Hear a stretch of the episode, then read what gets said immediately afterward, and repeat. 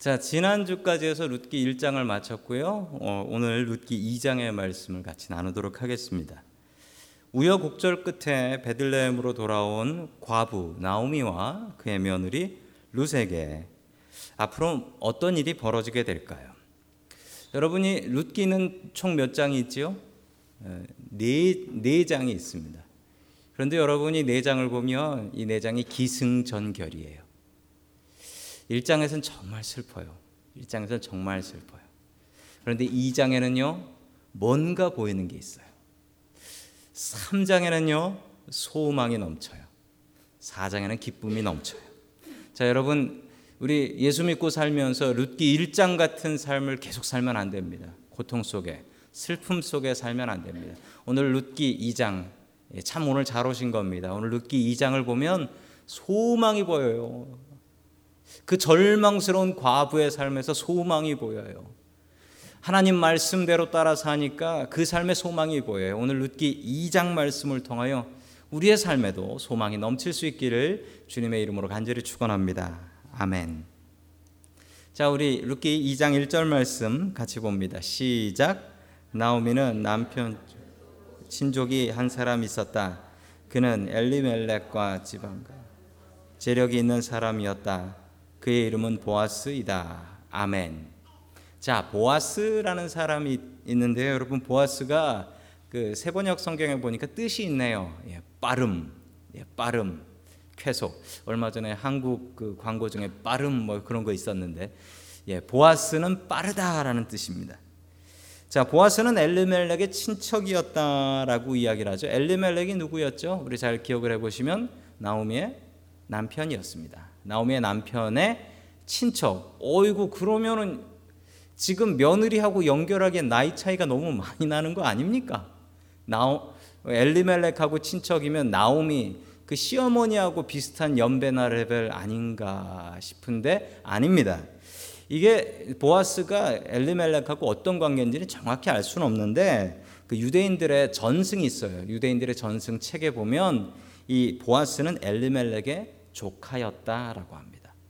그 조카면 말이 되죠. 조카면 자기 그 며느리하고 연결할 수 있을 만한 비슷한 또래 비슷한 나이인 겁니다. 그러므로 여러분 보아스를 아주 나이 많으신 영감님으로 생각하시면 안 되겠습니다. 자, 계속해서 2절의 말씀 같이 봅니다. 시작. 어느 날 모압 여인 루시 나오미에게 말하였다. 밭에 나가 볼까 합니다. 혹시 나에게 잘 대하여 주는 사람을 만나면 그를 따라다니면서 떨어진 이삭을 주울까 합니다. 나오미가 루세게 대답하였다. 그래, 나가 보아라. 아멘. 자, 이것을 보면 루시 보아스 친척이고 잘해줄 것 같고 노려서 간 게 아니라는 걸 알 수 있죠. 하나님께서 기가 막히게 인도를 해주셨습니다. 여러분 우리도 그렇게 기도하면 좋겠습니다. 어떻게 루시 첫날 남의 밭에 이삭을 주우러 가는데 그 밭이 마침 어, 보아스 친척의 집이 친척의 밭이에요. 여러분 이게 우연인가요? 여러분 믿지 않는 사람들은 이건 우연이라고 하고요. 우리 같은 크리스찬들 하나님 믿는 사람들은 이걸 우연이라고 하지 않아요. 이것은 하나님의 인도하심입니다. 여러분 우리의 삶에 우연히 벌어지는 일이 있을까요? 없습니다. 여러분 하나님의 인도하심이고 보호하심입니다. 여러분 그런데 이 루세 이야기를 이렇게 다운편의 얘기를 보면 밭에 나가 볼까 합니다. 혹시 나에게 잘 대하여 주는 사람을 만나면 여러분이 당시 상황이 좋지 않았다는 겁니다. 보통 사람들은 이렇게 이삭 줍는 사람을 보면 쫓아버렸다라는 거예요 그 당시에. 잘 대해주는 사람을 만나면 아, 떨어진 이삭을 주우러 가겠습니다라고 누가 누구한테 허락을 맡고 있는 겁니까? 누가 누구한테? 루시 나오미한테. 여러분 이 자세를 배우십시오. 여러분이 나오미가 가진 게 뭐가 있습니까? 아무것도 없고 늙은 과부 아닙니까? 여러분 루시 지금 남편이 있으니까 뭐가 있습니까? 아무것도 없어요. 그런데도 불구하고 나오미한테 어떻게 합니까? 지금 허락을 맡고 있어요. 여러분 이렇게 루시 시어머니 나오미의 자존심을 세워주고 있는 거예요. 아 무것도 없는 시어머니예요. 그런데 이 시어머니한테 무난하고 안부하고 그리고 아니 시어머니가 뭐 시어머니한테 허락을 받고 있잖아요. 루시 지금. 여러분 이 자세를 배우십시오. 여러분 룻도 대단한 며느리. 나오미도 대단한 시어머니입니다. 여러분 그래서 그 아버지 학교, 어머니 학교 있고요. 시어머니 학교가 있어요. 시어머니 학교 이름은 뭘까요? 어떻게 하셨습니까? 예. 나오미 학교입니다. 나오미 학교. 자, 이 나오미, 나오미를 존중하기 위해서 루시 가서 문안하고 인사하고 아침에 허락을 맞습니다. 이 허락받는 내용 보세요. 이 뭡니까? 제가 어디 가서 동냥을 하려고 하는데 다녀와도 되겠습니까? 라고 하니 시어머니가 그래 나가서 빌어 먹도록 하여라. 정말 제가 우스워가지고 어, 예전에 그 코미디 프로에서 그런 걸 봤던 게 생각납니다. 예. 거지들끼리 그럼 빌어 먹어야지 했던 것. 자 계속해서 3절 말씀 아, 계속해서 예. 3절 말씀 같이 봅니다. 시작. 그리하여 룻은 밭으로 나가서 곡식 거두는 일꾼들을 따라다니. 그가 간 것은 우연히도 엘리멜렉과 지방간인 보아스의 밭이었다. 아멘. 자, 이삭을 주스러 나가는데 그 이삭 줍는 모습을 한번 우리가 성경에서 좀 보면 좋겠습니다. 레위기 19장 9절 말씀입니다. 같이 봅니다. 시작. 밭에 난 곡식을 거두어 드릴 때에는 밭 구석구석까지 다 거두어 드려서는 안 된다. 거두어 드린 다음에 떨어져. 이삭을 주어서도 안 된다. 아멘. 이게 법이에요. 이게 당시 법이에요. 무슨 법이냐면요. 밭에서 난 곡식을 추수할 때 밭 구석구석 샅샅이 거두면 그건 도둑질이에요. 내 밭에 내가 추수를 하는데 도둑놈이 될 수 있어요. 어떻게? 그 구석에 있는 건요 가난한 사람들을 위한 거예요. 여러분 가끔 뭐 유대인들 손가락질하고 그러죠. 그런데 여러분 유대인만큼 사회 보장 제도가 잘 돼 있고 유대인만큼 가난한 사람들을 위한 나라가 없어요. 이스라엘에서는요 굶어 죽는 사람은 게을러서 굶어 죽는 거지 게으르지 않으면 다 먹고 살 수 있습니다. 안식일 날 장사하다 남은 것 있으면 유대인들은 안식일 날 장사 안 하기 때문에 다 길에 내놓고 가난한 사람들 다 가져가게 합니다. 지금도 유대인들은 그렇게 하고 있어요. 가난한 사람들을 위해서. 여러분 이게 당시의 구제법이었습니다.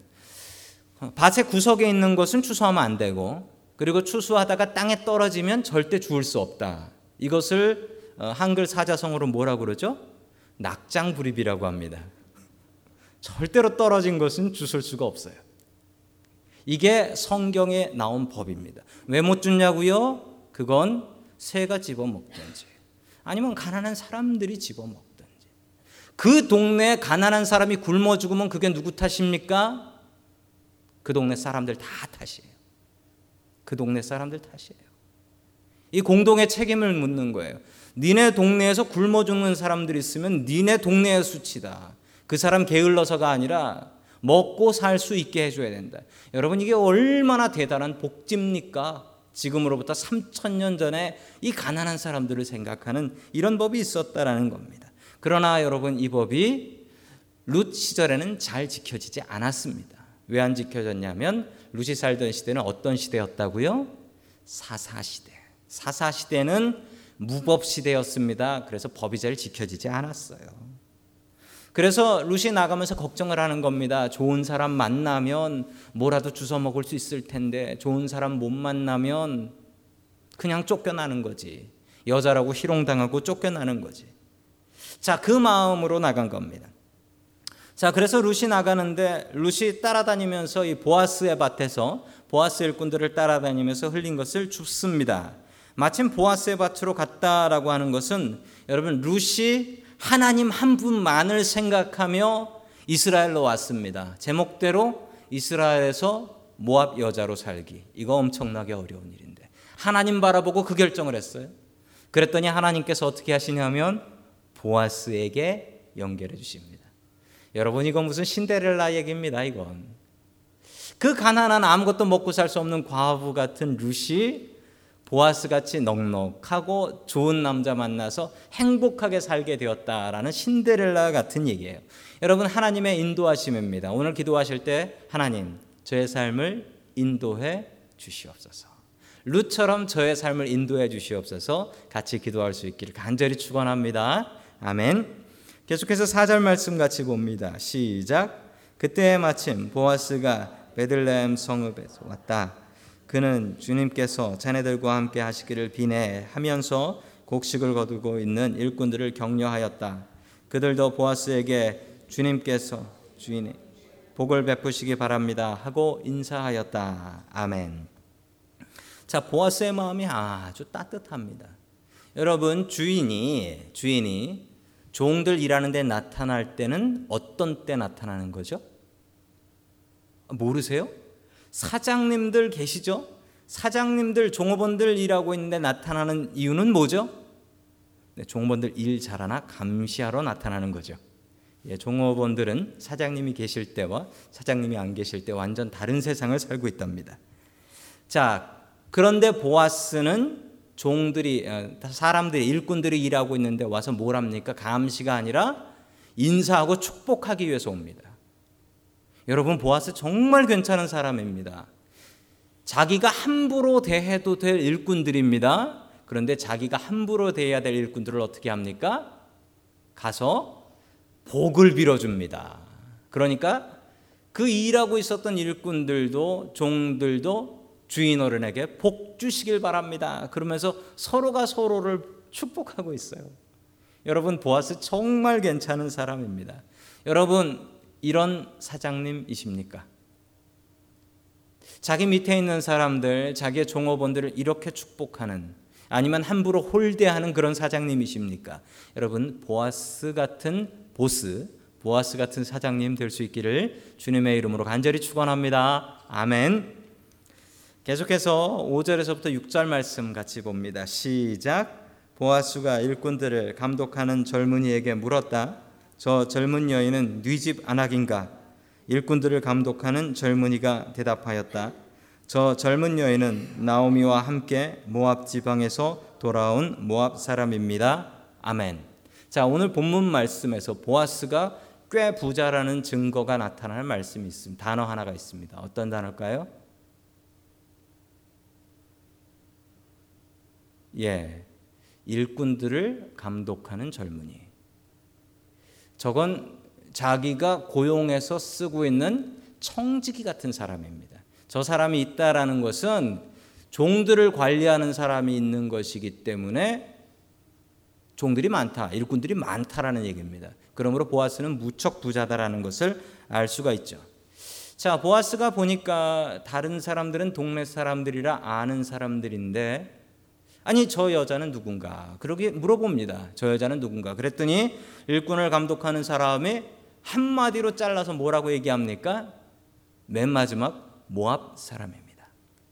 Moabite, 모압 사람입니다.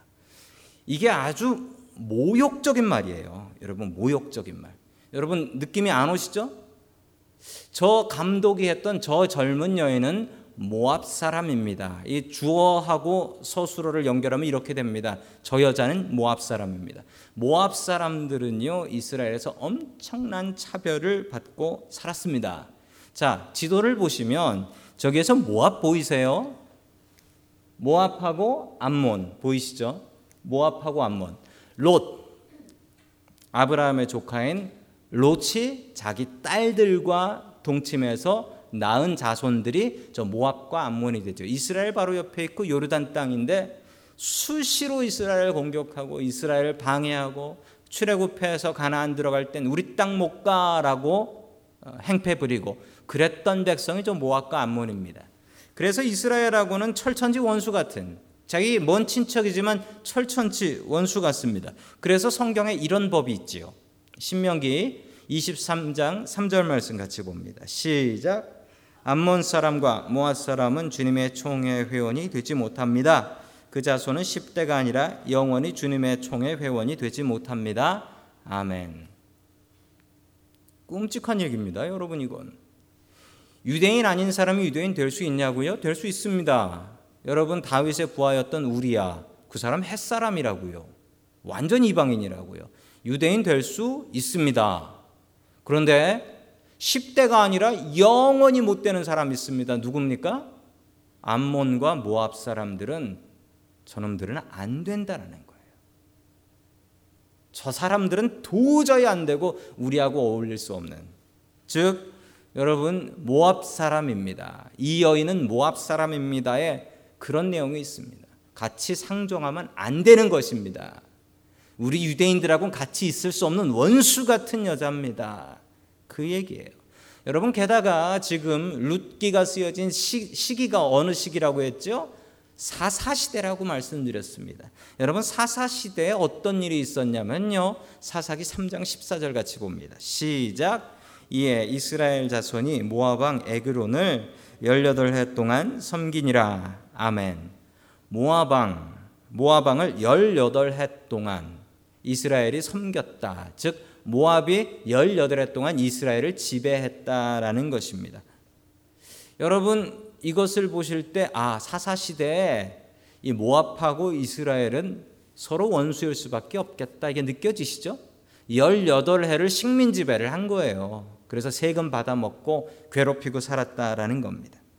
여러분 해방 직후에 한국 사람들, 일본 사람들 엄청나게 싫어했죠. 예, 엄청나게 싫어했었어요. 그거를 생각해 보세요. 그러면 지금 룻이 이스라엘 와서 살고 있을 때 저 여인은 모함 여자입니다 라는 말의 의미가 무엇인지 도저히 가까이 하면 안 되는 이상한 여자입니다. 그런 뜻이에요. 이 모함 여자라는 말 자체에 모든 의미가 다 들어 있습니다. 여러분 룻의 상황이 너무도 안타깝습니다. 자기 시어머니 봉양하기 위해서 구걸하러 남의 밭에 왔는데 그 남의 밭에서 감독하고 있는 그 감독하는 사람이 저 여자는 모압 여인입니다. 이제 앞으로 룻의 삶은 어떻게 될까요? 여러분 그러나 하나님께서 기가 막히게 그의 삶을 인도해 주십니다.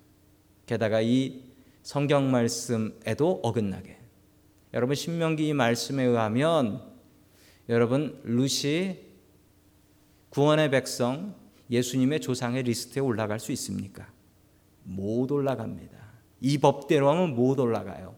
그런데 하나님께서 이 법을 바꾸셔서 룻의 이름을 다윗의 조상으로 넣어주고요. 그리고 예수님의 조상으로 족보의 마태복음에 넣어주십니다. 하나님은 그런 분이십니다. 여러분 하나님을 온전히 의지하고 하나님의 인도하심을 바라는 저와 여러분 될 수 있기를 주님의 이름으로 간절히 축원합니다.